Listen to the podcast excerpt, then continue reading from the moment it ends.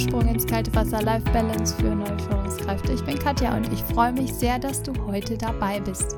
Heute soll es um das Thema Stressmanagement gehen. Das heißt, du bekommst ganz praktische, super einfach umsetzbare Tipps und Tricks, wie du dein Stressmanagement nicht nur als Führungskraft gut in den Griff bekommen kannst.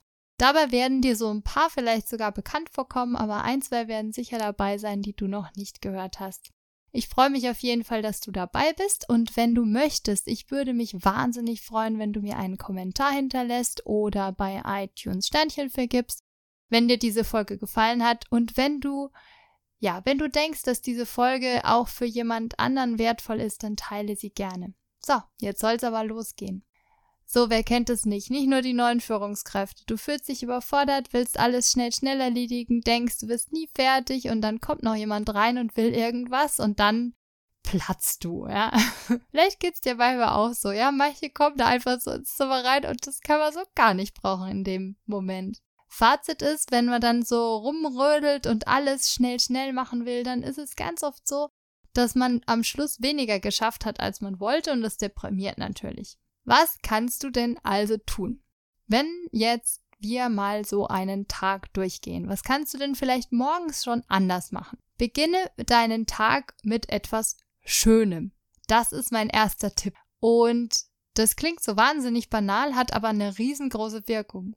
Überlege dir also, was könntest du machen, damit dein Tag gut startet. Das muss nichts Großes sein, also keine stundenlange Morgenroutine oder so, sondern vielleicht einfach so die ersten 15 Minuten die du für dich hast, ja, wo kein Blim-Blim außenrum ist und kein Gemecker und gar nichts. Und wenn das gar nicht geht, wenn du sagst, äh, ja, ich habe aber Kinder und die stehen halt dann und dann auf, vielleicht versuchst du 15 Minuten früher aufzustehen oder so, also das in irgendeinem Rahmen so zu machen, dass du sagst, du kannst es für dich umsetzen. Das schafft eigentlich jeder. Ganz wichtig ist aber, das ist auch schon der zweite Tipp, dass du mit einer Gewohnheit anfängst, die dir nicht schwer fällt. Weil das Problem äh, spezifisch beim Stressmanagement ist, wenn du dann auch noch eine Gewohnheit hast, die, wo du dann total deprimiert bist, weil du das nämlich nicht schaffst oder so, dann deprimiert es ja natürlich nochmal und stresst dich nochmal. Und das wollen wir hier auf keinen Fall. Aber schöne Gewohnheiten, auch meinetwegen jetzt 15 Minuten früher aufzustehen und den Tag mit was Gutem zu starten, die brauchen auch eine Weile, bis sie sich etabliert haben. Das heißt, du darfst dich da einfach jeden Tag dran erinnern oder den Zettel, den, die Notiz an den Wand oder wie auch immer du das für dich umsetzen magst. Wenn du jetzt sagst, naja, super, dann stehe ich halt drei Stunden früher auf als sonst und gehe eine Stunde joggen und danach noch Zeitung lesen und Yoga, das ist vielleicht ein bisschen viel des Guten. Ich kenne das auch selber super gut. Was du aber machen kannst, ist eben mit deinen 15 Minuten einfach nur eine Sache zu machen, die dir einen guten Start in den Tag beschert. Wenn du jetzt zum Beispiel jemand bist, der sagt, ja, ich würde eigentlich super gerne früh Yoga machen oder so, ja, und das fällt dir schwer, dann kannst du einfach die Yogamatte vor dein Bett legen und wenn du dann mit deinen nackten Füßen dann da drauf stehst, wenn du aufstehst, dann kann das schon der erste Schritt in die richtige Richtung sein. Und dann so ganz langsam aufbauen, ja, und dann vielleicht mal einen Sonnengruß oder so, jetzt wenn wir beim Beispiel Yoga bleibt, Einfach mit dem anfangen, was dir nicht schwerfällt. Ganz wichtig. Und wenn du dann aber sagst, naja, also das war jetzt zu einfach, dann kannst du anfangen, auch ein bisschen früher aufzustehen oder tatsächlich eine kleine Yoga-Session zu machen oder die Runde um den Block zu gehen und so weiter und so weiter. Der nächste Tipp, den ich für dich habe, ist Lächeln. Das klingt total banal, funktioniert aber. Grinsen ist gesund. Und wenn du jetzt mal so eine halbe Minute dein Lächeln einfach hältst, dann wirst du auch merken, es geht dir tatsächlich besser. Der vierte Tipp ist Vorbild sein. Das ist jetzt eine Motivation besonders für die Führungskräfte unter euch. Wenn du nämlich jetzt mal überlegst, der Chef kommt rein und zieht gleich so eine Miesepeter, so ein Miesepeter-Gesicht. Da hat man doch eigentlich schon mal auch nicht unbedingt so gute Laune, auch als Mitarbeiter oder Mitarbeiterin. Das heißt, besonders wenn du Führungskraft bist, kann das eine Motivation sein, dass du einfach ein Vorbild für deine Leute bist. Und wenn du reinkommst, lächelst, was Nettes sagst oder einfach fragst, wie es den Leuten geht. Und du wirst merken, dein Team freut sich mit dir. Vielleicht wundern sie sich am Anfang ein bisschen, wenn du jetzt eher so der Walkmuffel bist, aber das wirst du ganz schnell merken, dass das nicht nur dir gut tut, sondern eben auch deinem Team. So, der nächste Tipp, der fünfte Tipp ist dann Pausen machen. Da stöhnen jetzt wahrscheinlich einige, weil sie sagen, ja, ich habe aber keine Zeit dafür. Mein Tipp ist, weil mir es wahnsinnig schwer gefallen ist, auch am Anfang von meiner Selbstständigkeit echte Pausen zu machen, ich habe mir einfach einen Wecker gestellt, auch für die Pausen. Und ähm, ja, wenn dann jetzt gleich eine halbe Stunde oder eine Stunde zu viel ist, weil du sagst, oh, dann muss ich gleich wieder ins nächste Meeting oder in den nächsten Zoom-Call aktuell oder ich werde nicht fertig und so weiter, dann überlege dir einfach, was gut für dich passen könnte. Und wenn es nur 10 Minuten sind. Der nächste Tipp, also die Nummer 6, ist dann aber auch, dass du deine Pause genießt. Und dazu gehört, dass du dich nicht in den Pausen mit deinem Handy beschäftigst und dich über sonst wen ärgerst. Nein, nein, nein. Gewöhne dir für die kleinen Pausen, die du hast, einfach was Schönes an.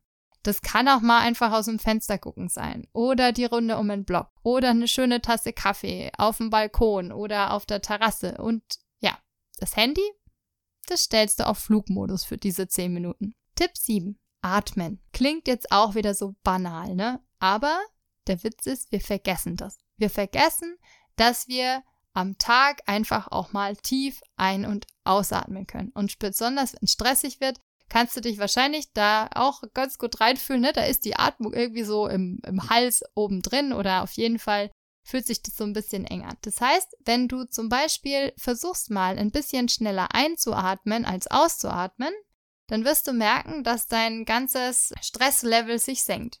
Also, ganz tief ausatmen.